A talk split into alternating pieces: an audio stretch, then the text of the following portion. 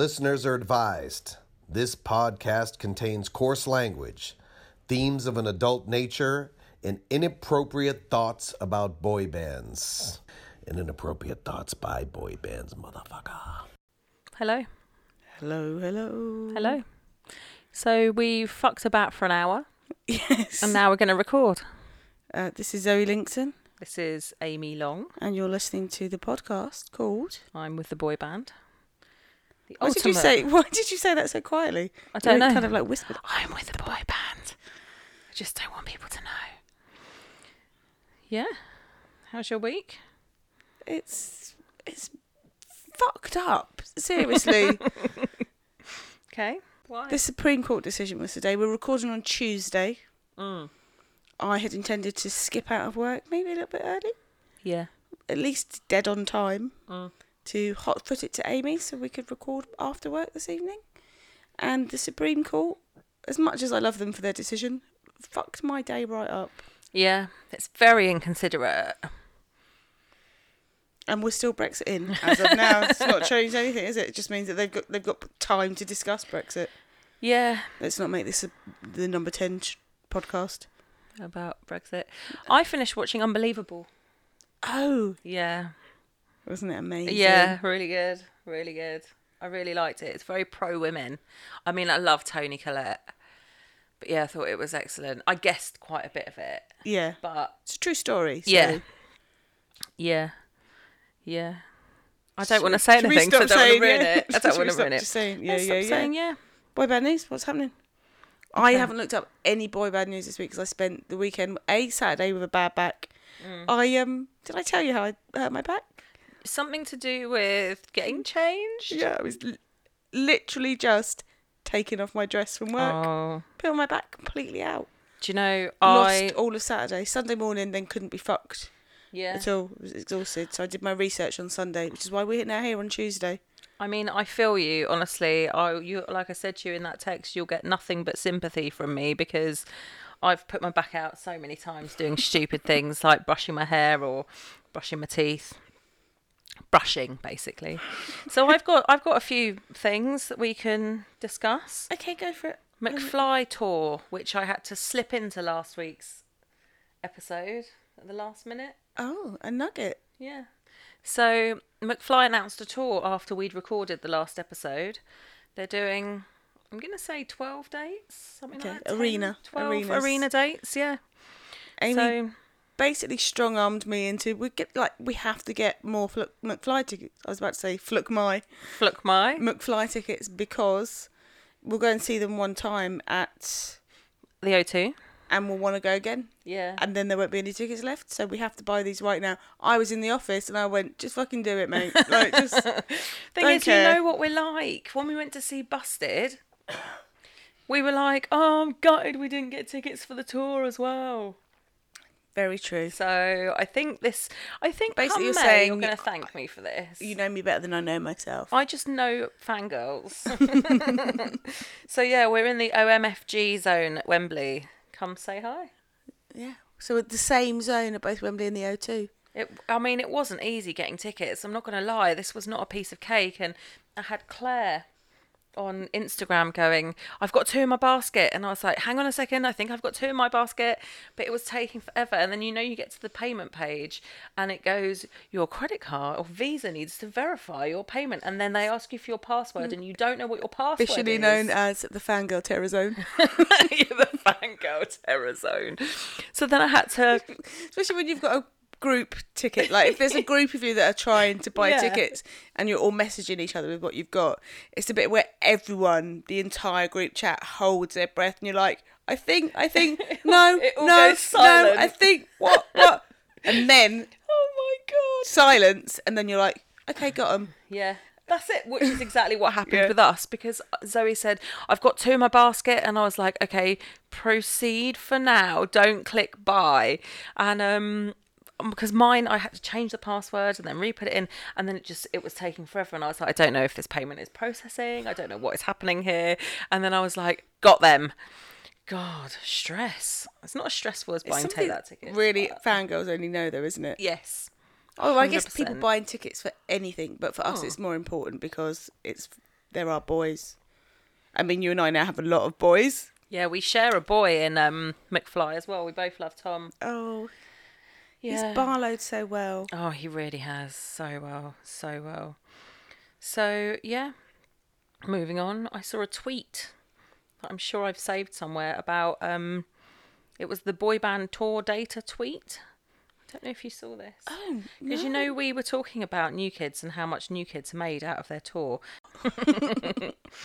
I'm gonna find this tweet. I just have liked too many tweets since I liked it. I don't like a lot of tweets. I don't get the like. I will like things if, if I'm like I, I I'm going to think about this tweet in six months and won't know how to find it or remember what it said. Oh, do you know what? I think I did it from the boy band podcast Twitter account, not ours. I'm not giving you the rules about. To cut all this out. All this bit where you're looking for a tweet. That's fine. I'll cut it all out. It'll be fine. I don't remember if This I This is why we shouldn't go live ever. I don't even know if I retweeted it or just liked it. Oh, here we go. Found it. So you saw a tweet this week, Amy. I saw Tell a- me I all saw a about tweet it. this week. Top grossing tours by boy groups this year. Oh, Well, so far this year. We're in September. who's who's it from? Should we go five to one or one to five? Five to one. Who's but who's done the survey? It's called touring data. But have they not said data from blah blah blah? No, their account is just called touring data. Okay, I'm gonna go number five. American or worldwide? Worldwide. Westlife. No, They even on there? no. Okay, number 5 We've seen it between us. We've seen four of these five boy bands this year. Oh shit! Mm. Backstreet Boys. They're number three. So number five, Jonas Brothers, Happiness Begins. I mean, their tour's not over yet. It's going into next year as Yeah. well. But so far, twenty-seven point nine million dollars. Oh. Number four, New Kids on the Block mixtape tour, fifty-three point two million dollars. It's like Jonas really aren't making an effort, isn't it? Number three, Backstreet Boys, DNA, $63.9 million. Number two, Take That, Greatest Hits, although it's not, it's Odyssey, really. $69.4 million, so just a little bit I more. knew that. So when we got the, we had those figures through for New Kids. Yeah. And it was there was nothing for us to compare with it, but I knew because take that was doing stadiums. Yeah. So I knew the volume of ticket sales was going to be so much more. Now I know New Kids make a whole chunk of their money off of merchandise, Yeah. like the, the their merchandise sells shitloads. Yeah. So I knew that they that would push them up, and they paid to like six hundred thousand people. Yeah. But I knew that stadium tickets are more expensive. Although they weren't massive stadiums, they actually the But they still the volume of the like the foot traffic they'd have played Yeah. to it would be higher than New Kids. Right. And New Kids have a, a lot of their shows will have those Groupon offers or like really low Although, like cheap so tickets. aren't the US arenas bigger than our arenas? They're normally around twelve to fifteen thousand. Oh no, they're probably about the same then. Okay. So yeah, and then number one, BTS. Oh, Their BTS was going to be my first guess, and I was Yeah, like, I keep that in the, you. keep that in the back of your I head. saw you start going, and then as you went when I number one. I was like, no, can't think of any other boy bands on tour. So this is for their tour, Love slash Speak Yourself. Guess how much? So the next closest. So what was what was take uh, what was number two? take that? Sixty nine point four million dollars. I'm going to go over hundred. Am I too high? No, one hundred and 112. Okay. 126 million dollars. I just thought that was really interesting. So I thought I would share that. I'd like to see it at the end of the year with not just boy bands, but put them into comparison Yeah. to other groups because we always, in our very first episode, no, it must have been the Bay City Rollers episode, we talked about fangirl money Yeah. and how record company executives realised that there's all these pre-teen and teenage girls with this money and they're not marketing or selling them anything to spend their money on Yeah. and that's how it became so big exactly. and that carries on through and it's not just a nostalgia thing because we we go and see boy bands that aren't a nostalgia thing for us Yeah, like the Jonas Brothers. We didn't Right, even and really know about them, yeah and we love them. So sticking think with they love us back Yeah, they definitely do. Oh, Bay City Rollers. One of our one of the people in our Facebook group shared that the Bay City Rollers had performed in Eastleigh last week. just down the road and in fact, we've got my someone. cousin lives in Eastleigh Don't think talk to her. I Carry think on. I know some people in Eastleigh as well, but um, one of our people in our um, Facebook group is a Bay City Rollers fan. That's Yeah, so that's yeah, that we picked her up on episode two, and she's been with us ever Ah, since. oh. Yeah, Um, but sticking with BTS is where I was going. Is um, they're back together. God, I could, I can just feel now the emotion for those BTS fans when they realise that after a full two weeks, their boy band had reunited. What the fuck's going on? They literally split up last month. Yeah, I know. They had a what they called an extended break. Maybe in Korea that is an extended break. They went on holiday. Yeah. Uh, and also more K-pop boy band news. So K-pop boy band, I don't know how you say this, but it's AB61X or IX working with Lizzo. I fucking love Lizzo, Mm. and I'm not just saying that because Trevor Penick loves Lizzo too. Mm, I love her. I love her. She's so pro fat, and I love that. So yeah, they're working with Lizzo. So Lizzo loves a boy band. Obviously, everyone love a boy band. My Mark theory- Wahlberg. We've done my theory before, haven't we? That everyone secretly has one boy band that they'd be Yes. like, oh, fucking love them. Yes, Mark Wahlberg. Heard of him? Why is that name found sound familiar? He was. He's the other Wahlberg. I don't know if you'd know exactly which one he Technically was. known as the wrong Wahlberg. yeah, the wrong Wahlberg. He was at Wahlburgers this week. Oh, do you know who saw him? Yeah, I do. Go on. Ro. Yes, She got a picture or a couple of pictures. Yeah. that's She- I one of our she went- Patreon sponsors. So she went. go and he. so I hope she doesn't mind me. I'll- she missed him. I will check with her that she, if she doesn't mind me telling this story. So she went in the week. She went. I want to say Thursday, Yeah. Wednesday or Thursday. She met up with a friend and went to Wahlburgers, and they go and sit downstairs because the pictures downstairs are Yeah. better. So she went and sat downstairs.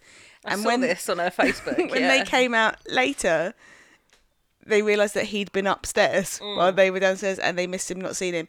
But he said on his Instagram story that he would be back. He's now he's over here filming, so I think Donnie told me he was over filming here. Wahlburgers. No, Wahlburgers is finished. Oh, I thought that had happened. So he's over. here- I, want to say thirty or forty days. The filming takes. He's he's doing a film here, Oh, I see. and he said he it's, What, he's, in- nearby. he's in movies. How weird. right, restaurants and movies. Crikey. and he's Donnie Wahlberg's brother. So yeah, so he, he he said on his Instagram stories that he'd be in and out on the time when he was in London filming, so people should swing by. I want to say he's doing it because perhaps the foot traffic at the Wahlburgers in London hasn't been, Yeah. Yeah. so people will pop along and hang out for a working day and, and hope get to meet some Mark. tater tots He and was a hard actually shake. he was actually really really sweet. I saw him with a couple having his picture taken with a couple of kids. And they blatantly had no idea who he was. And their mum was Oh. really excited. And he kept saying, They don't know who I am, uh, do they? They've no idea. She was like, "No." Have you met Mark? I met Mark back in the day. Right. I haven't. Not interested. Wrong Wahlberg, Wrong mate. Wahlberg. well, speaking of our own boy bands, this week just gone, this weekend just gone, was my GB day. So, Oh. 21st of September 2018, I was with GB. I was about to correct you then and go, it's not that late in the month yet, but it is. it is. So 21st September 2018, I was at the radio. What was the announcement of So, Odyssey last album. year. So at the radio places, Mm. yeah. Um, so spent the day, the morning, couple of hours chas- Craving. chasing, take that around, craving. 22nd of September 2017 was the day I got that lovely picture of me and G in our black matching. I this love picture. that picture so much.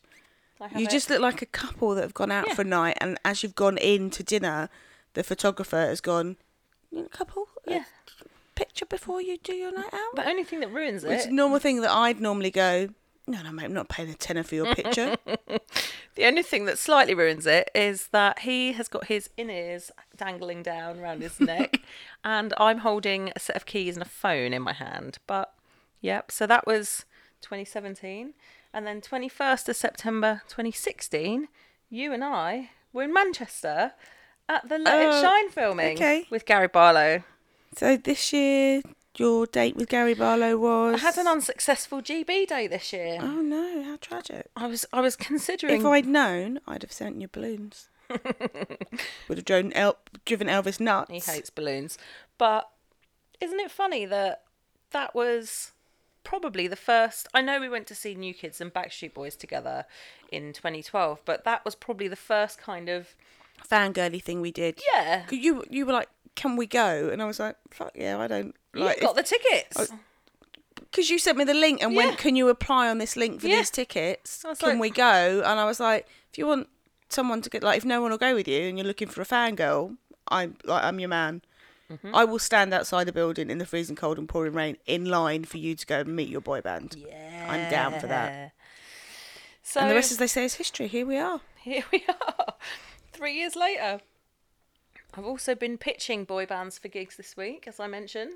Are we allowed to talk about your new job now? Well, no, I don't really want to talk. About my, I don't really want to talk about my new job. I just want to talk about the fact that I've had some pitches for gigs and that I've pitched a couple of boy bands. Excellent news. Yes, I was like, I've got asked. I've like- also pitched myself this week as your gopher. Should those events happen? Well, it's funny because I was like, my colleague, let's say, said to me, What do you think for the budget? Who do you think? Is there anyone else you want to add to this pitch? And I was like, Yeah, what about? And then listed who I wanted to pitch. And um, he was like, Great, I'll add them in. Oh, shit, I can't talk about. And I was like, yeah, mate, I have to cut hard to that out. with. Fuck. That's the best part of the whole story, though. anyway, so I've been doing that. I'm pitching this week's boy band as well. But biggest news, annoyingly, take that. I've got an announcement tomorrow Oh, at three so you're p.m. to drop in another fucking nugget without me knowing? Well, do you know, without you knowing, do you know what though? I think it's going to be. I think they've built. I think the build up's been a bit over. They've over egged the pudding on the build up. I think It's they're going going to to be like, buy your take that Christmas card here. pretty much. I think they're announcing the DVD Oh, oh of yeah. the tour because the Wonderland tour they didn't do a DVD. The it was broadcast on Sky, and loads of fans were mad. So anyway, I think Gary's had enough of people tweeting him going, "Can we get a DVD for this tour?" And he already confirmed there would be a DVD. Mm. And So they're announcing something he's already confirmed. yes, I think they're just going to tell us when it comes out. Be in time for Christmas. That's what I said. So, yeah, that's all my boy band news, I think. Was there anything else we need to. I found one little thing we can Oh. talk about. The uh, in the Sun newspaper this week was the top ten richest reality TV stars. Oh, I'd like to hear these. Um, they're not all boy banders, Mm. and there's one, two, three, five boy banders in the top ten, and they're in as individuals. So I'm sure Oh. you can guess who the five are immediately. Oh, it's One Direction, isn't Yeah. it? Yeah. So, but strangely, they all have different values. I know they've gone on and done solo stuff, but the the difference between what some of them have got. So Zayn, did Zayn leave first? Yeah. that might be why. So Zayn on the reality TV rich list. I much prefer this to the Sunday Times rich list, which is like fifty people you've never fucking heard it's, of. it's much more lowbrow. yes. At number six in the top ten is Zayn Malik with Yeah. thirty-five point two million. Is that? I also want to know how they can be so precise. Yeah. And then a massive jump to number five, with Louis Tomlinson, 44 million. Well, he did X Factor, so he probably got a bit for that, didn't he? In order to get someone in between all the One Directions, they grouped Little Mix together as one entity. Oh my god. So Little Mix were at number four with 45 million. Collectively. Yeah. Wow. Niall Horan, number three, 49 million. Liam Payne's at number two with 54.3 million. And Harry Styles at number one with 58. Yeah, I, I knew Do Harry 58 was pence. the bigger earner. I knew Harry was the biggest earner. I'm not entirely sure why. I mean, he mm. did a movie, he did a solo tour. Actually, Harry was the one who did the big solo tour, and people just fucking bought the tickets, even though he hadn't even released an album. Yeah, they were just so into he it. did release an album. Can I do was- number seven on the list? Oh, yeah, Oh, wait, wait. I'm going to make you guess. Oh, Which reality TV stars? They're... Singer. X Factor. You don't know, do you? I'm going to go yes. Okay. Leona, not Leona. No. Oh, of course. Of course it is. Susan Boyle. Of course it is. God, she's making bank. Right. Yeah. She hasn't done shit for years either. Yeah. Living in a little semi-detached in fucking Scotland. Yeah. And then, Pebble, it- pebble dashed, semi-detached. and then I saw Ollie Murs on there, which I'm not surprised. He's Yeah, making plenty of money out of huge gap. corporate gigs. Eighteen point five, Yeah. and then the other two are um, Towie and the uh, the only that six are made in Chelsea, so they don't count. They're not Is it singers. GC? no, Oh, just. Gemma Collins has got a fucking podcast.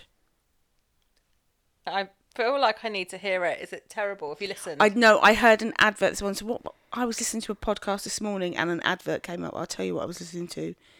It was. Where's my downloaded episodes? This morning I was listening to. No, it's not on there.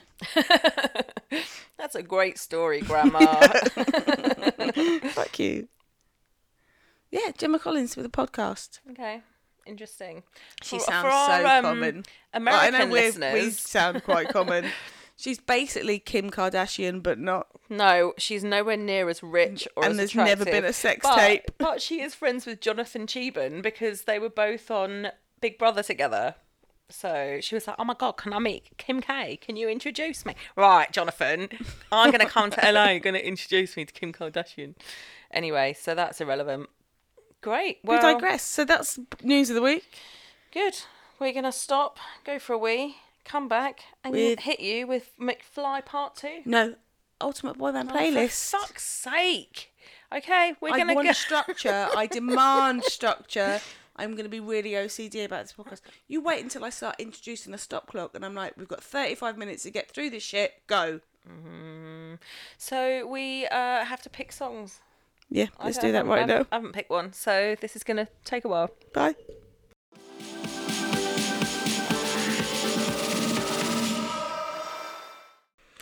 Right then. That was about three seconds for you guys. How long for us, aim? Oh God knows, too long. So let's pick our boy band songs for the ultimate boy band Spotify. I don't know. You say it. Why do I always say it? I always fuck it up. Literally just called the Ultimate Boy Band playlist. Oh, cool. Okay. I'm going first. Yep. My choice this week was originally released in 1984, but failed to make any kind of impact on the UK charts, although it did peak at number three in Norway. Hmm. It was re recorded and released again in 1985. It entered the UK charts at number 55. So, not great, hmm. but thanks to a really good video. It was the video is a pencil sketch, it's cartoony. Mm-hmm. It got really good play on MTV, and thanks to that, it eventually climbed to number two in the UK. It also entered its, this band's only big hit, really, in the US in October 1985. It went into the Billboard Top 100 and it went in at number one remained on the charts for 27 weeks. Uh, as of five years ago, the song has sold 1,463,000 copies. My choice this week is going back to my boy band roots, my very first boy band that I had a crush on. Never met them, too young. My choice this week is Aha's Take On Me. Great choice. And also, Morten Harket is 60. Yes, I know Elvis. We agree, Elvis. Morten Harket is 60. Shocking. I know. He looks fucking great. He looks fucking great. I think Max is the one out of Aha that's barlowing. okay, I'll check him out. I only really know Morten. One of them had blonde hair. Paul. There we go. Well, I'm following that up with a song that, quite frankly, we're surprised. we haven't added already. It was a shock to us. So, unless someone's going to go, actually, you did choose this song, it just never got added, Amy, because we've been known to do similar things. So, this song was written and produced by a songwriting team Kristian Lundin and Jake Schulze, with additional writing by Andreas Carlsson. I'm noting all these names for string theory. Good. We've got no string theory this week, by making vast mental notes. Carry on. They stated that it was totally production driven and created from the kick and the bass up. It was released on January the 11th, 2000, as the lead single from uh, the third studio album of this boy band. Its lyrics. To what, what? Its I don't know what it is. Its lyrics describe the end of a romantic relationship. It was reported to also reference the group's separation from their manager and their record label. The song was originally intended to be recorded by English boy band Five, but they rejected Three. it because they didn't like it. This song is by boy band NSYNC, and it is Bye Bye Bye. bye, bye, bye, bye, bye. And also, O Town do a really good version of it. So, oh, it was Erik's 40th birthday yesterday. Ah, happy birthday, Erik. Definitely slid into Virgos, his DMs. Virgos are the best. no, first day of Libra. Oh, Yeah, because is, I it, is he not even on the cusp? I, it might be the cusp, but I wrote him a DM from our because we can DM him from our podcast account 'cause he follows us. I believe you slid into. I know. After you told me not to, definitely did. And I wrote, um, Virgos are the best. We're both Virgos. And then I went, hang on, let's just check before I look like a twat. So yeah, happy birthday to Erik for even yesterday. even though you're a Libra. Okay, that's it. So we are going to be back in roughly four seconds in podcast time, probably four hours in real life, Mm-hmm. with part two of boy band of the week ish, McFly.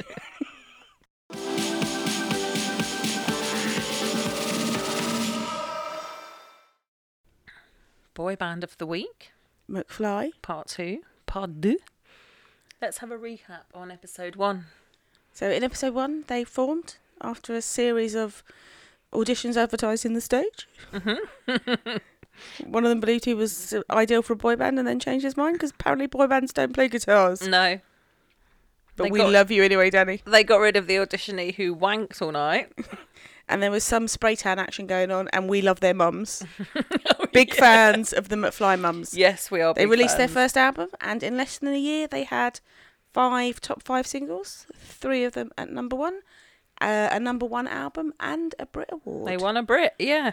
and they landed at where did they land in the chart? Amy, can you remember? Was it eleven? Number eleven after Um, only no, a don't year. take don't take my word for it. Was it eleven? I think it was eleven. I think it you're was right. eleven. Yeah. After only a year. No, they got top ten. I thought that's what I thought. Maybe it was like nine or We eight. just can you tell that this week we're basically winging it. Yeah, we wing it every Number week, I mean. Number nine. There we go. Just within the top. And we called that the McFly halftime score. Yes. What's the truth behind that, Amy? Is it halftime? It's not halftime because McFly, as we've discovered this week, as I continued the research, will probably be a three-parter. which I'm thrilled about because I'm really enjoying Definitely be a three-parter. I the main reason it's going to be a three-parter is I really, really rabbit holed this week. So this episode takes us up to a reality TV chunk, and Don't I. ruin it. Don't ruin it. Okay, sorry, no spoilers. Okay. so- Following their Brit Award triumph, the foursome headed out to New Orleans to take part in the filming of Just My Luck with Lindsay Lohan, with strict instructions from their management, which roughly translate as "Do not bang Lindsay Lohan," which amused them as they believed there was no way Lohan would have any interest in four geeky boys from the UK with a small part in her film. In New Orleans, Lindsay Lohan was interested in one of the geeky boys in the UK who had a small part in her film. On their first day on set, Danny was summoned to her trailer to receive an invitation for all of them to join her for dinner that night. All of them, eh? Fivesome. she showed up with a friend Andy, and her little sister. awkward. At dinner, she regaled them with tales of all the famous people she'd slept with before firmly setting her sights on Harry as her chosen McFly. After dinner, they went to a club with Lindsay's mum, More awkward. followed by a how. Have you seen her mum? I Mama vague- Lohan. Oh, we'll we'll Google her after.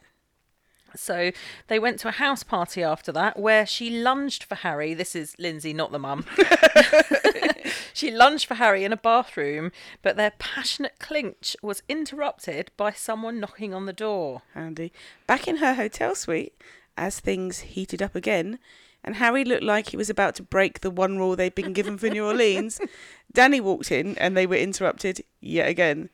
And as the night turned into morning, Lindsay said they'd have to leave as her sister always comes into her room at eight.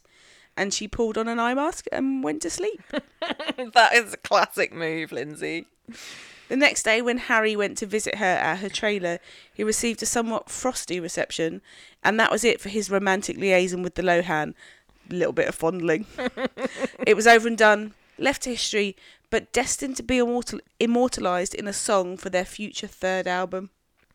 On the 15th of August 2005, they released their second single from Wonderland, I'll Be Okay, and scored themselves their fourth UK number one. This is fucking amazing. Like, it's really amazing. Yeah. The just the hit after hit after hit. Yeah. And they're what, 17, 18 here? Just- well, yeah, maybe Dougie's that young. They might be a little bit older, but yeah. I'm just it's just so incredible. Like I was aware. Can I do a McFly confession? Can I slip that in right Yeah. here? I avoided McFly for a very long time because I had come back from Scotland, Yeah. where I. When you work on newspapers in Scotland, they're obsessed with anything Scottish, and it just becomes incessant. Like every week, there'd be a story about J.K. Rowling because she lived in Scotland once. Yes. So I avoided McFly for a very long time because I assumed from the fact that they were called Muck. That they were Scottish. they were Scottish, and I was like, I'm done with Scotland. I can't face it anymore. I have to admit that uh, with McFly, I was like, then they're just trying to be busted. That's what I thought, and I Yeah. love busted. So I was like, meh, but I was wrong. So this number fourth UK number one was followed a fortnight later with the release of their album Wonderland. It's very take that sounding, and that went to number one. So by now, the boys were so huge in the UK that the Nemesis roller coaster at Alton Towers was renamed the Wonderland for a month in honor of the album release. That's a bit of a weird, a weird little bit of publicity. Uh, and with the album came another tour, and in September of 2005, they went on the Wonderland Arena tour. This was their first time headlining the huge arena venues that they'd experienced when they supported Busted earlier. And right after it finished in October, they released another single, which was I Want to Hold You, and that reached number three. Do you think they were disappointed at this point? It was like, one, what? Like, do you think they were kind of like, oh, lads, we're only I number think three? They do. They're under a lot of perhaps my upstairs neighbours moving their furniture around. I think they do feel the pressure to get number ones. I- Yeah. I do think that happens. I do think that's a thing, but number three is pretty good. By the end of the tour, Tom decided he'd had enough of living in the band house that they still shared. It was messy because four teenage boys lived in it, and they, they basically they destroyed it. Among other things, they would skateboard around the house and they would hold obstacle races I can it too. I can only imagine it. Yeah. The decision was made that they would move into the Princess Park complex where Busted had previously lived, which also housed Girls Aloud and footballer Ashley Cole, which is how Cheryl and Ashley met. And there was an apartment available which had been recently vacated by boy band V, you know, that famous boy band V. This is a, that's a bit of a spoiler for next. So Harry and Danny would move into that one, and then Dougie and Tom would share another one. At the same time, Tom had begun obsessing about his weight. Living for a year with no parents and nobody telling them what to do had taken its toll, and Tom had put on a couple of stone. In US, that's twenty-eight pounds yeah, ish, and was starting to be known as the fat one in the band. Nobody That's wants that. an enemy thing again, isn't it? Yeah. like the having to have a dig at someone's success. It can't be. Yeah, Look oh, at this teenager. the fat one. Huge. Yeah, It's outrageous. But he was at that point, he started surviving on nothing more than a frappuccino and a muffin from Starbucks every day, which is not a healthy choice. But that was it for his whole day. yeah. Elvis is trying to mount me. Trying to get off the sofa. Okay. Normally, he's trying to get on the sofa. Um, Tom had started to find himself in a bit of a dark place. He said in their book, Unsaid Things, that he knew he must have been really awful to live with. He no longer wanted to do anything with the other guys. He didn't like the music they were listening to. And the rest of the band described him as being contrary and argumentative all the time. He said he'd lost his enthusiasm for everything. And as they waited for a second apartment to become available, Tom made the decision that he didn't want to live with any of the band again and he would move in with his girlfriend Giovanna instead. Tom at this point went house hunting and again in their book says that as their rent had been paid out of their joint band bank account and they got daily expenses, he didn't even know how much money he had made up to this point. And so, after almost two years of full on success, he had a chat with his accountant and was pleased to learn he could afford his own house. Oh, to be in that situation. I know, amazing. So, shortly before Christmas 2005, he found one that he liked. And samesies for Dougie and Danny, as when he took them to show them around the house, they liked it so much that they put deposits on flats in the next door complex. and Harry, not one to be left out, would eventually buy another flat just down the road from them. Nice. In December 2005, their single Ultraviolet slash The Ballad of Paul K reached number nine in the UK charts. Over Christmas, they all took time off and went away with their families and returned to the UK invigorated. And Dougie says that when he met up with Tom again after the break, that his dark, brooding mood had visibly lifted. They talked about accepting what kind of band they were and how they were perceived. They were very much perceived as a like everyone called them a boy band. Yeah. and it, in the same vein as Busted, they were like, but we're not like a boy band. Yeah. We play guitars, but they were willing to accept the label because it was working for them.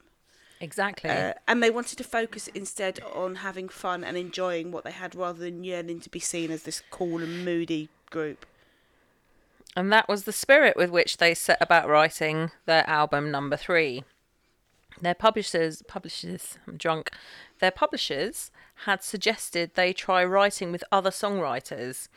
And in March 2006, Tom met up with Eg White, Eg White, in his basement studio. Uh, Eg White is, he was one of the founder members of Brother Beyond. Oh. And you'll remember from our 3SL episode because Ant and Lisa were managed by another Brother Beyond member who was Nathan Moore. Yes.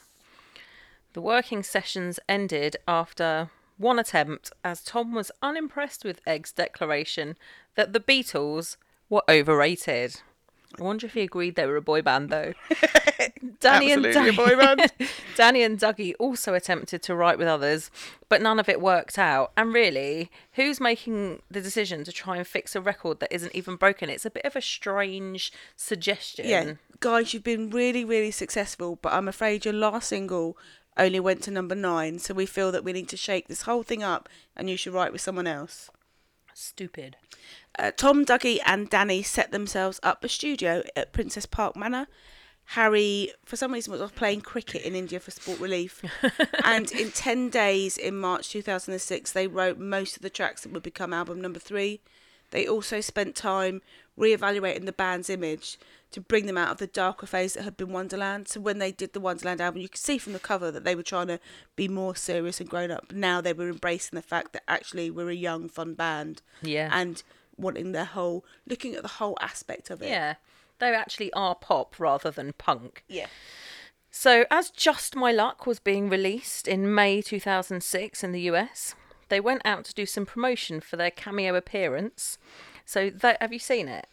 I I'm sure I saw it on Netflix. I tried to find it on Netflix Yeah. yesterday and couldn't. I'm sure that's where I first saw it because I do remember the post of the Lindsay Lohan bit. I watched it her- quite recently. Okay. Because I hadn't seen it for a long time. Give me a rundown. Tell me all about it. So, they play a band called McFly. Oh, Who, this is a stretch. and they're managed by Chris Pine, who plays Jake. It is a classic person, well, kind of like a personality swap film, like a Freaky Friday or what have you. But instead of live slash body swaps, Chris and Lindsay swap luck. So his bad luck for her good luck. The film was universally panned, not just because of McFly, and received a 14% rating on Rotten Tomatoes. That's not great. It's really not. And it earned Lindsay Lohan a Worst Actress Razzie Award. Oh God. To coincide with the film promotion in the US, they put together an album which was an amalgamation of tracks from Room on the Third Floor and Wonderland, and they played gigs in New York and LA as well as going to the film premiere. They also got somewhat matching tattoos whilst in LA. So, in a tattoo parlour opposite the Viper Rooms, they were each permanently etched on their foot. Tom had the word big, Harry had the word bear, Dougie had athletes, and Danny got the brain teaser good F. Good effort. Bigfoot, barefoot, athlete's foot. Good effort. That's dreadful. I did not. I did not get that. So you know, you were saying that they um, released an amalgamation, a US version, an amalgamation of two albums. That's quite common. Yeah. For UK artists to do that in the US Yeah, to to take, take the their track- the- biggest hits. And, Yeah. yeah. Question. Busted did it. Yeah, I don't. I don't know if they did. I know Robbie Williams definitely did it. Mm. But um, question. Yes. What's the song off the album that was named after Lindsay Lohan? Off album number three. Have we not got to that? No. Okay, my bad. A couple of major things happened on that LA trip. They came up with the name of their third album, oh yeah, Motion in the Ocean, whilst listening to a friend regale them with a shagging story over breakfast. That's it. Do you know who the first person I ever heard that saying from was? The, the saying being, it's not the size of the ship, it's the motion in the ocean. The first person I ever heard say that was after I'd been to see Take That on Top of the Pops. And we were in a petrol station down the road. They were grabbing food before they drove back to Manchester. And Jason Orange said it. It sounds like a Jason Orangeism. uh, and Dougie punched Harry in the face for calling him poo breath. Yeah. It's really, I don't want to just rip out of the book the entire story, but it's quite funny. Uh, in June, recording started for Motion in the Ocean in a residential studio in Ireland. In July 2006, the single Please Please was released. It was the first song to come from the new album, and it was another double A side with a cover of Queen's Don't Stop Me Now. Um, I'm having such a good time. profits I'm went to. Sport Relief, which presumably is what Harry was doing playing cricket in India Okay. for Sport Relief. My bad. it reached number one, their fifth number one out of nine singles. They're so fucking good. This was followed by the Motion in the Ocean tour. They had a summer vibe on stage. The set involved Cadillacs and hammocks Hmm. and a beach hut, which they'd invite fans up to from the audience to watch the show from. They Nice. eventually had to stop this when the crowd started booing whoever was chosen because fangirls are jealous and sometimes we just fucking suck. So if I can't get up there, I'm going to ruin it for everyone. When they played Wembley, they were joined on stage for their performance of Don't Stop Me Now by Queen's Brian May. Oh, he lives just down the road. Really into badgers. Is that the one? Is it Brian May that's Stop the Badger Cole? I think so. I th- he's definitely a vegan. He's also an astrophysicist. That's always the bit that goes, Brian May? Really He's- into stars? really interesting, Brian Yeah. May. And he's like a really good guy. October 2006, and their second single to come from the upcoming third album was released. It was called Stargirl, and it reached number one. So that's six number ones out of ten singles. Third album, Motion in the Ocean, was released on the 6th of November 2006 and reached number six. Oh, six. In December, Sorry's Not Good Enough, stroke Friday Night, another double A side, reached number three. The tally is now 11 singles and 11 top tens. Uh, Friday Night was featured in the film Night at the Museum. Haven't seen it. Oh, the video was filmed. So they did a video for the single, which was Got it. filmed at the British Museum. Cool. So we roll on into 2007. In March 2007, they go off on tour on their up close and personal tour. And then in the May, Baby's Coming Back slash Transylvania was released. So another double A side. And that was their seventh number one single out of 12 singles. In June, they make a cameo appearance in an episode of Doctor Who. I can't imagine how excited they must have been when they were asked to do this. I don't like Doctor Who, never they're- watched it. geeky boys into Right. all that kind Yeah, of sci-fi. They must have been over the moon. They the part they played was they it was a spoof party political broadcast supporting a candidate called Mr. Saxon. Again, I don't watch Doctor Who either. This is going to mean something to some of our listeners, though. yes, I'm sure.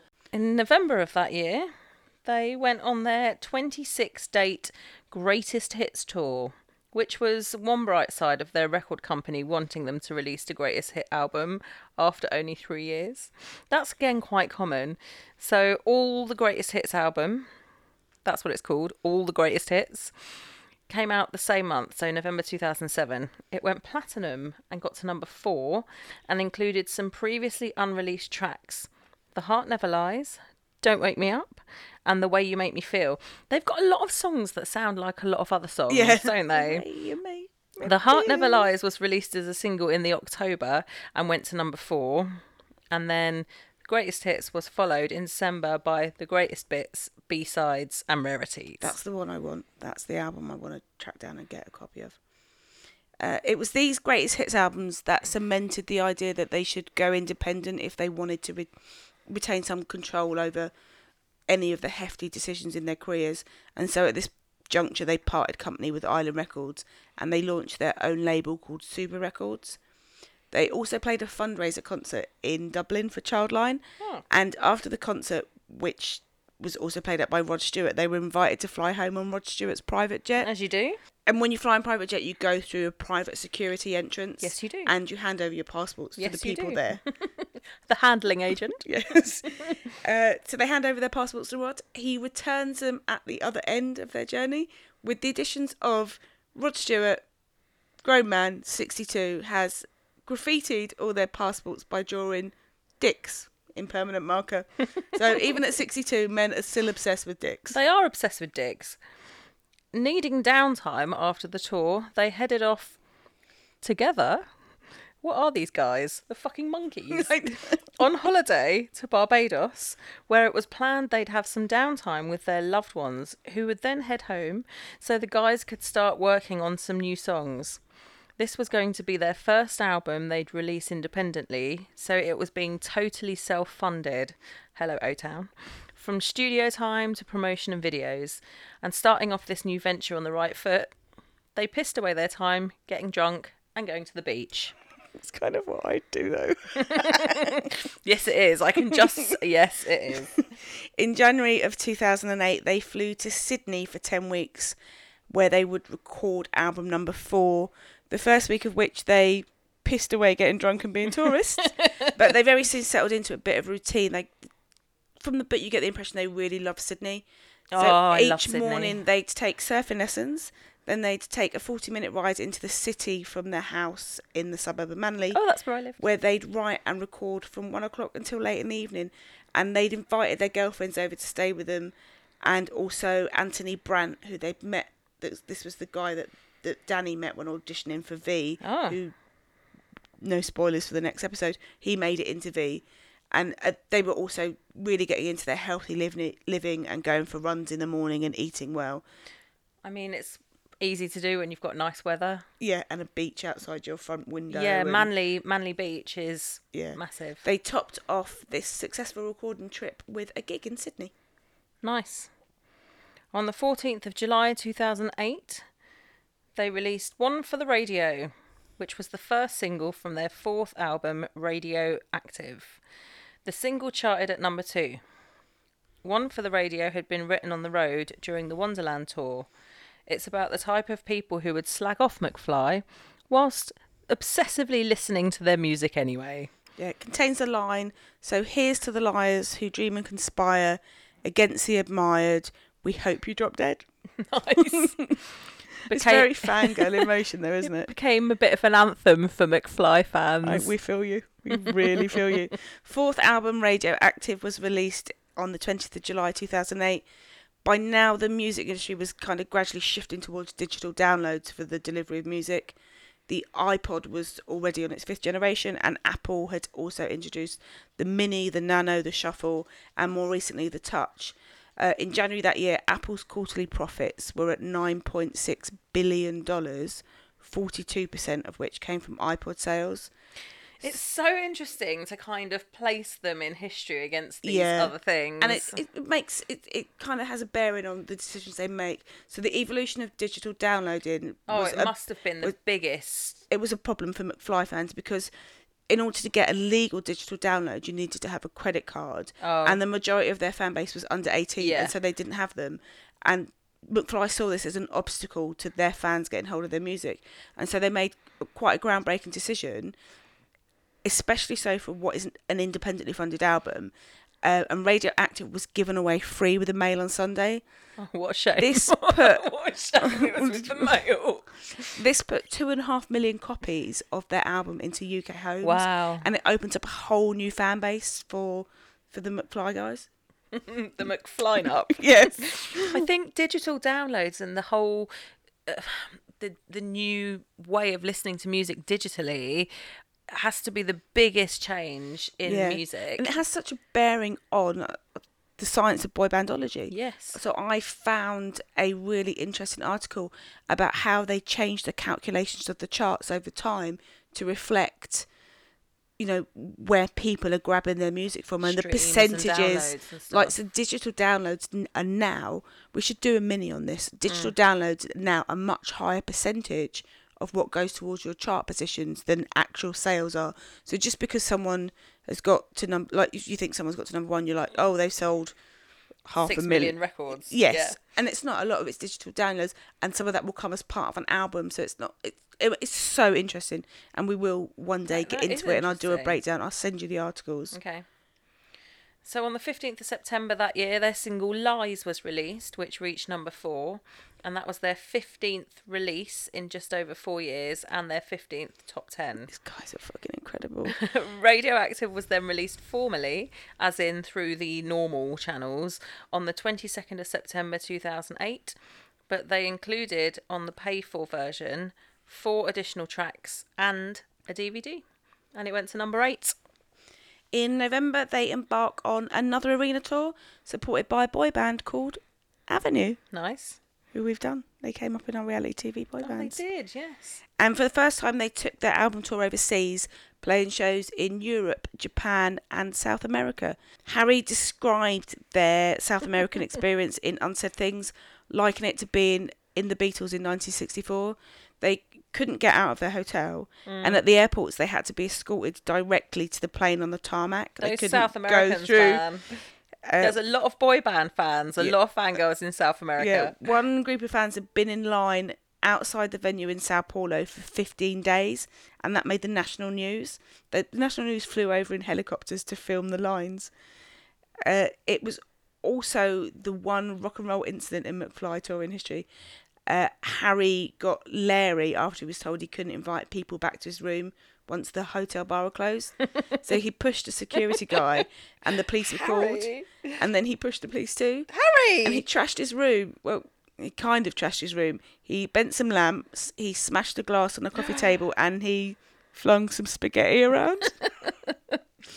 his reaction the next morning was the reaction that you'd only get from a member of McFly when told that what he'd done the night before. He went down to reception and burst into tears while apologising profusely. That's so funny in his posh little accent. I tell you what, I wouldn't want to fuck about with the Brazilian cops. Did you say this was in Sao Paulo? Yeah. Yeah. Yeah, no thanks. So 2008 closed out with the release of the double A side singles Do Ya slash Stay With Me, which was in aid of children in need and reached number 18. Their first single not to make the top 10. Uh, 2009 kicks off with the guys heading back to Australia to record album number five. I lived in Australia in 2009. Do you think they were stalking you? Yes. This trip didn't go quite as well as the previous one. They were really underprepared. The songs they were doing weren't working, and although they recorded t- tracks for tracks for ten songs, they were not the makings of a McFly album. But they did end up with two songs they turned into demos: "End of the World" and "I Need a Woman," which Fletch played to Universal, their old label. It was a newer, slightly funkier sound, and Universal loved it, and they offered them a new contract, and this time with more control over what their product was. Good. And having the weight of a big label behind them meant they could start to explore some avenues with new producers, which landed them in the studio with Dallas Austin. Dallas, who inexplicably is named after two of Texas's largest cities, had worked with Britney, Madonna, Michael Jackson, and TLC. Wow. In on. April and May, they went on a tour of smaller, more intimate venues called Up Close and This Time It's Personal with 14 UK dates. Plus, once again, shows in South America. This tour was due to hit Mexico, but their dates were cancelled due to the swine flu pandemic. Did you get swine flu? No. Did you get go and get the drugs just in case? No. Did you did you not ever Oh, were you in Australia in still? Australia. Okay. So, so when the swine flu pandemic hit, there was all these scare stories about there not being enough drugs, but also in the same stories in the papers, they'd tell you what the symptoms were. So if you were any good, you could go to the doctor and fake swine flu and get the drugs, so you'd have a backup of drugs. Yeah, no, I don't think swine flu hit Australia, so I think we were all right. so in June, they made a surprise appearance at the Jonas Brothers show at Wembley Stadium, going on stage with them to sing Stargirl. It, that's so weird, though. Why? There's no connection. There's- I wonder if Jonas wanted Busted and Busted were no longer together, so they went McFly. I don't know. Maybe a Disney connection. Maybe. The Lohan film must have been Disney. Maybe they just admired each other. Okay. boys in bands with guitars. Uh, they had a quiet summer, and it wasn't until December that Tom, Harry, and Danny headed over to Atlanta to do their work with Dallas Austin. Their first day began with Dallas cutting short their studio time and taking them out to dinner with a friend of his, Elton John. As you do. And it ended with tequila shots back in the studio where they wrestled and gave wedgies to Dallas. I mean, that's a bit homoerotic. Yes, D- Dallas, the big shot producer they were meant to be trying to impress. but apparently that kind of thing works for him. And by the end of the night, he had declared himself the fifth member of McFly. Oh, hang on a minute. We've heard this before, Lou Pearlman. Their demo recording days with yeah, Dallas was. hang on. Didn't Lou Pearlman get them to wrestle as well? I don't. I mean, I'm not accusing Dallas Austin of being Lou Pearlman, but there's a lot of similarities there. The demo recording days with Dallas were slightly different to their Australia schedule, and most days they would find themselves at a strip club, which they claim in their book was because it had a really good restaurant. Yeah, okay. At the start of 2010, Dallas joined them in London to record the album proper. It was around this time that the guys thought about changing other things too, starting with smartening themselves up. I like how they're constantly rethinking their image. Yeah. They got personal trainers and nutritionists on board, and when they returned to Atlanta to finish the album, they had specially catered meals delivered to their hotel and studio. And although recording was going well and they were having a good time, doubts had started to creep in about the final sound. Dallas's recording style was less structured than they were used to. Previously, they had gone into album recordings knowing what they were about to record, and with Dallas, it was different. But the process, a bit, process at this point had been so long and drawn out, mm. and if they started from scratch again, it would add another year to when they'd be releasing their next record. And in the boy band arc, that amount of time between your music is a huge deal. Albeit with McFly, that aren't really like normal boy bands with a defined timeline. Tom aired his feelings about the new sound to Fletch, who reassured him that he loved it, and importantly, the record company loved it too. So once again, the record company's not listening to mm. their feel. Gone, come back to us. You'll have so much more control. Yeah. And at the first stage where he's like, "I'm not sure about this," They're like, yeah, it's great. "No, it's great, it's, fine, brilliant, don't worry. brilliant." Yeah. So back in London, they met up with Taio Cruz to do some songwriting. They had written with him before, and in one day they wrote "Shine a Light," which would become the final track on their next album, Above the Noise. "Shine a Light" is on. I was about to say that. Also yeah. on the Ultimate Boy Band playlist. When they received their master tapes of the album from Dallas, they realised that it just wasn't right. It wasn't really McFly. It was just a bit too polished. Mm-hmm. You could barely hear the guitars, which really, really wasn't very McFly. And although they then spent more time re-recording drums and guitars with their old producer Jason Perry, this was never going to be an album that they had set out with the intention of making but everyone else seemed to love it and they were under pressure to put it out as it had been over two years since their last album. They hadn't been playing a lot of shows and rumours had started to emerge that McFly had split up. And so they decided to put their hearts in it and get behind the album. In September, Elvis is snoring. In September, they released the first single from the fifth album, Party Girl, which reached number six. By now, they had hundreds of thousands of followers on Twitter, so with the new album, they plan to also tidy up their online presence with the launch of an interactive website called Super City. It would allow fans to subscribe and download CDs before they were released in stores, as well as video streams, web chats, and early access to tickets. They invested almost a million pounds of their own money into it. It was going to cost £40 a year or £6 a month to get first access to everything McFly. They spoke about the new website in every interview and had a countdown to its launch in November. They'd warned the site's creators that McFly fans stand hard. They could tweet and have thousands of responses in minutes, and their online demographic was just huge. that thanks to their online fan power, in 2009, NASA had played a McFly song on the International Space Station, Stargirl. They cautioned that when they finally went live, the site would be inundated and that they needed them to ensure that they had the server capacity to cope with the power of McFly. Right. So when Amazon Tickets tried to be a ticket seller, Yeah. the, the now defunct Amazon Tickets, same thing. All the Take That fans went on to Twitter and said to Amazon, just so you know, it, this is going to crash. Ticketmaster crashes all the time. When Progress went on sale, everything crashed for hours. You, are you sure that this is going to Mm. Work? ready for fangirls. and they were like, yeah, yeah, no problem, of course, because of course that's what companies say. We're and Amazon. Wonderland went on sale and it fucked the fuck up. Right. Tell me what happened with this one. Uh, as it launched at 10 a.m., too many people attempted to access the website all at once, causing it to crash. Oh, big shock. In the first hour, it took somewhere around 10 million hits from people trying to join the page.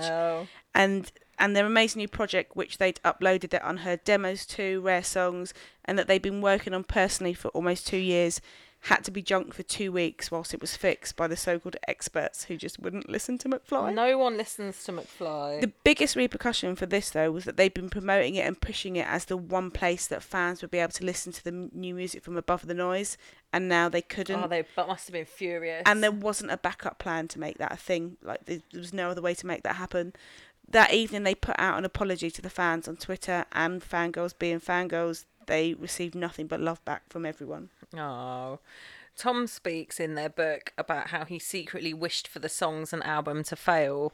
He was entering another dark period and his heart wasn't really behind it all. Dougie was also in a bad place, and in the midst of a breakup, he moved in with Tom, and they would stay up at night drinking together, bemoaning how they hated what McFly had become. It was during one of these late night chats that Dougie said they should fuck it all off, do one more album for the fans, and then call it a day. Tom went into the bathroom and cried.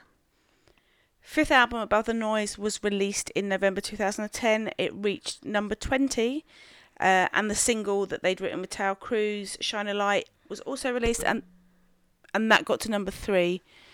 Over Christmas, Tom's mood darkened further, and he finally sought help. Two doctors had given him different diagnoses. One said he was bipolar, and another said he wasn't. But on hearing the symptoms, he felt it summed up the highs and lows he's, he'd experienced perfectly.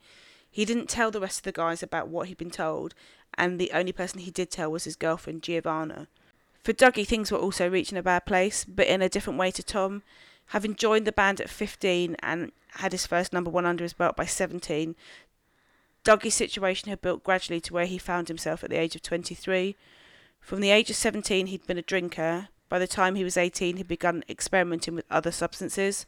And by the time he had the realization he wasn't enjoying his choices, he just couldn't stop. He could maybe go a month without touching drugs, and then he would reward himself for his good behaviour with just a little bit. He soon found himself in a place where he'd need a drink before he could start his day, and then a drink wasn't enough to even get him up. By the time Harry cottoned on to what was happening, Dougie swore him to secrecy, but he lied about how much he was taking and then convinced himself that tho- those lies were the truth. Addiction. Yeah. Just before he was 21, he had started a relationship with Frankie Sandford from the Saturdays, and when they broke up in 2010, it was one less person he needed to hide things from. Definitely addiction. By February 2011, he was at his lowest. Danny, who had been his drinking buddy, although not to the same extent as Dougie, had cleaned up his act and quit boozing. Sitting on his kitchen floor, questioning why his life turned out so badly, he made the decision to end it all. He weighed up options for how to do it. He said in the book, It was 5 a.m. and quiet outside when I stumbled to the garden and found the hose pipe. I carried it to my car, out in the street, and slid one end of the hose into the exhaust pipe. I wound the hose around to the side of the car and fed it through a tiny gap in the driver's window. Then I sat behind the wheel and turned on the ignition. He sat for 20 minutes waiting to fall asleep, but didn't. And as he began to sober up, he turned off the ignition and stumbled from the car, now hating himself even more. He couldn't stop drinking, he couldn't kill himself, and he realised he needed to find himself some help. So he went to see the band doctor and told him everything that had happened, expecting to be prescribed an antidepressant or something, but Dougie was sent to rehab. He had two days before he left, and then this time he needed to tell his bandmates, his best friends, everything that he'd been hiding from them. On the day he was admitted, it was Tom that drove him to the Priory. Tom had himself been to the Priory for a short spell a few months before. Every night for the first week, he would call Harry or Tom in tears. He would also call Matt Willis from Busted, the only other person who he knew that had been to rehab. And slowly Dougie realised that he had wanted to be clean for years, and if he didn't do it here and now, he would never get another chance. He stayed for the full 28 day programme and walked out sober and straight onto the Above the Noise tour. At the same time, they also released the third single from Above the Noise, which is That's the Truth, which went in at number 35. It was during the tour that the offer came in for Harry to be a contestant on Strictly Come Dancing. Yep. McFly doing celebrity TV wasn't a wild choice. Danny had appeared the year before on Popstar to Opera Star, in which he'd come fifth. Uh, most notably, he beat fellow boy band Donny Osmond. I really thought he had bitten him when I read that. oh, this is my typo. Most notably, he'd bit fellow boy band Donny Osmond. Although Harry had previously done a one off Strictly performance for charity for children in need, his initial answer was no. His bandmates were no help with conflicting reasoning to why he should or shouldn't. His girlfriend Izzy was firmly in the yes bracket, and in the end, he decided to give it a shot for the experience of doing it. Uh, and Harry's yes to that helped sway Dougie with his own response to the invitation to be on I'm a Celebrity, Get Me Out of Here at the end of the year. It was a little later at Tom's house when they discussed the possibility of them both winning the two biggest reality TV shows on British TV. How cool would that be? But what were the chances? Harry began training for Strictly in August, and the other three took their time to try and work out the future for McFly and how to move forward from their feelings about Above the Noise. They hired a house in Holyhead, that was the only accessible at low that was only accessible at low tide and packed up Danny's recording equipment and settled in together. Knowing the mistakes they'd made last time, Danny was going to be the producer this time around. With nobody else around to sway and influence the songs, they, it flowed and they began to develop a sound for the future McFly. With Harry back in London wowing the nation with his hips, their trip ended for Dougie to get back and do some pre publicity for I'm a Celebrity. He headed to Australia alone before being dumped in the jungle with his fellow campers in November. The jungle, the starvation and shit in a bucket aside, was a dream for a lover of all creatures, Dougie. Now, if we remember back to the last episode, he bred lizards. Yes. Uh, Tom headed out there the week afterwards as one of the chosen friends and That's family right, that did. would be on standby each day to welcome the evictees across the bridge and back to the real world. Now, my high point, so I rabbit hole purely rabbit hole. Oh, I on watched whole a celebrity last night. yeah, I yeah. don't remember it originally, although I Oh, did definitely yeah. watched it. But I rabbit holed last night, and my favourite favourite quote from Dougie on I'm a Celebrity, uh, he's chatting with Sinitta, and he realizes that Sinitta used to date Brad Pitt, and they discussed this that how she'd gone out with him for two years and Yeah. how they'd met, and Yeah. his comment was. I now know someone that slept with Brad Pitt, and that's one step closer to me sleeping with Brad Pitt. I feel you, Dougie. Among the families, everyone thought the only way is, Mark Wright was going to win King of the Jungle, and so did Dougie. He thoroughly enjoyed his time there and got on well with all his campmates, but Mark was getting more tasks and probably more airtime than him. So it was a bit of a shock to Dougie when it came to the final, and on the 3rd of December, it was his name called out as King of the Jungle 2011. Can I just decide? I cannot find on YouTube Dougie doing Celebrity Cyclone, and I'm so desperate to see it. So if anyone's got it or knows a Is secret is hidden, it not on the ITV player? no. Oh, for fuck's sake. Hotfoot it swiftly back to London. Two weeks later, bandmate Harry was in the final of Strictly Come Dancing. For American listeners, are your uh, Strictly Come Dancing is Dancing with the Stars. thank you. Prior to training, Harry had spoken with Kara Tointon, Who I hate.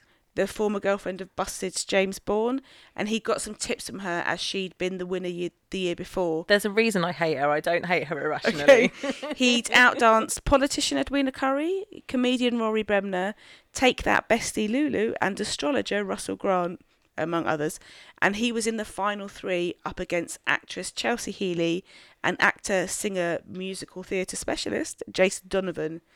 His quick step and his Argentine tango had scored him top marks during the series, and it was this that in the final once again scored him four tens, pipping Chelsea Healey to the top spot by one point to be crowned the 2011 Strictly Come Dancing champion. And the rest of McFly all ran onto the dance Yeah. floor to pile in. And Bruce Forsyth had a panic attack so about who they were. What are you doing? What are you doing? Yeah. And so a year that began with McFly in a place of confusion and some distress ended with two absolute highs. and that's where we're going to stop for this week. We have there's more McFly to come. There's going to be a part three. I'm so excited. I'm I so love doing this. I wish we could do McFly. Can we do a McFly podcast? Yeah. Like, Oh, fuck this one off. No, not fuck this one off, but keep going with this one. this can be our number two podcast. Yeah, we'll just throw everything into McFly. Yeah. But I also kind of want to do an O Town podcast. oh, do you know what we should do? We should do a podcast that's just about boy bands. No, that's a novel idea. Niche. That's the thing. Like, it would be really nice to focus on one boy band. I get that. I can see the appeal. However, I love that we get to talk about all of them. Yeah, it's wicked. We're a little bit. We, we love being whores. Are we doing? We do. Are we doing a McFly two thirds score? Let's not. No, it's too hard, No, and it might give away the game. Yeah. Okay. So we'll we'll we'll yeah. There'll be well, the science will come at the end of part three, which will be next week. Hopefully, it will just be three parts. I mean, we say that. I haven't researched the next pick yet, so Zo- it could Zoe keep going up. and going. So he turned up earlier and she goes, Is the reason you're okay with McFly being a three parter is because you actually want it to be a six parter because you're enjoying it so much? And I was like, Fuck, she's figured it out. Hmm. right, well, that's it then for this week. Yeah, thank you so much for listening. I hope you enjoy. I'm enjoying the McFly story, Me too. so I hope everyone and do I do this for me, everyone. Go when you finish listening to us, obviously, and you've subscribed to us and five starred us and done all that shit every week, and joined us on Facebook and wherever. After that, after you've done all the important stuff in life, Mm. uh, go rabbit hole, go go down the McFly YouTube rabbit hole. Thank you, everybody. If you'd like to support us, or you can find us on Patreon at patreon.com forward slash boyband. You can you can support us for just as little as two dollars a month. At ten dollars a month, our merch line starts. Oh, speaking of merch, has everyone got their t-shirts? Yes, um, yes, we've got. I didn't bring yours round. I completely fucking forgot it. It's at home. Oh, for fuck's sake! We'll post on Instagram. So there are see. people out there with merch before we've got it. right? Like we keep seeing people posting it. It's it's fucking wicked. It's- The, the Europe delivery times are slightly wacky. Uh, yeah, so go and find our merch. We're at teespring.com. You'll find it on our social media. Uh, I think it's got I'm with the. Boy- Yeah, it's easier Yeah. to link from uh, from our social media. That's not my phone. I picked up. That's Um, my phone. so we're on Instagram at I'm with the boy band, We're on Twitter at the Boy Band Pod. and we're on Facebook. We've got a group and a page. Come find us in the group, the one that you have to request to join. There's a couple of hundred of us in there now, Woo, woo. And we fucking love it. Just There's imagine a hundred, two hundred odd Yeah. people you can speak to about all your boy band shit that you can't say in the office. someone posted something take that related, going, Amy, you'll love this, and I was like, I fucking love that. People think to do that. Hunt you down. Yeah, I like it. I like getting when we get tagged in all the stuff as well. Yes, so join us on Facebook, and if you want to pop us over an email, we are at theboybandpod at gmail.com. Yes. Uh, credits this week want to go again go to McFly and their autobiography, Unsaid Things, Our Story. It's brilliant. It goes much deeper into their own emotions about some of the things we've talked about this week, some of the dark places, um, Dougie's stint in rehab and how that felt for him, and also Tom's battle with uh, not even a Weight. battle. I hate Yeah, yeah. battle's the wrong word for mental health issues. Uh, how Tom coped with it being Yeah. diagnosed bipolar. I think that's the nicest way to put it. Also, I'm obsessed with rehab and kind of 50% want to go myself. So I find that stuff really interesting. I can I leave love- this book with you this week. I finished this bit. Yay! Great. I'm going to read it. I don't know when. I haven't got time to do anything, but there we go. Okay, once again, thank you for listening. And join us next week to find out. who falls at the top of the ultimate boy band chart. But remember It's not the boy band that falls at the top of our chart that matters. It's the one that was there for you when you needed them the most and got you from there. to here. Bye. Bye.